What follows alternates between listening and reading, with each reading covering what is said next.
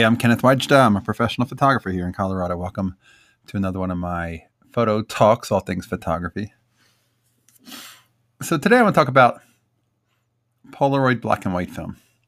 It's been a favorite of mine for some time, and I have a Polaroid autofocus SX70 sonar camera that I decided to put a black and white roll in and I guess it's a pack, not a roll, and go out and make some portraits of people, strangers. And I ended up meeting a wonderful couple of older gentlemen who were fishing in my town at the local pond. And I love that the camera can make a way to introduce you to people and can help you meet people and create conversations, create relationships. I ended up sending them a copy of the photograph after I scanned it. I saw them walking down to the pond, a couple of old timers with their fishing rods and their bright green fishing net. And I said, Hey, with that fishing net, that says to me hope.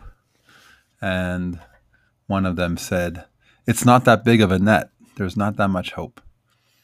And had a good laugh. And before I left and after I made the photograph, they were trying to get me to sing because they're in a barbershop quartet and they need members. And they asked if I could sing and tried to sing a few lines. And I was like, what are you talking about? But that's part of the fun of how you can meet people and make those kinds of connections with people that you otherwise would never meet. And the camera gives you that license to go up to them I said, "Hey, I'm I wanted to photograph you with this camera," and they're like, "Okay." People are so willing.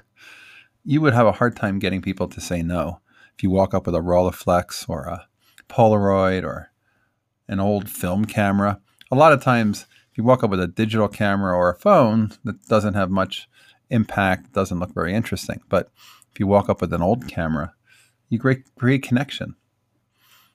And if you want to try it, good luck getting somebody to say no because it's true.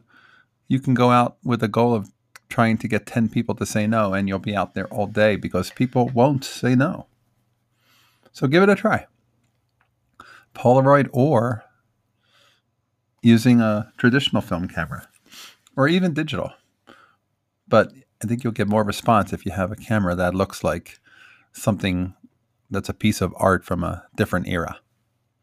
All right, that's today's photography talk. If you're enjoying these, hit the subscribe button. I'll be back next time. We'll talk more photography. As always, here's the good light.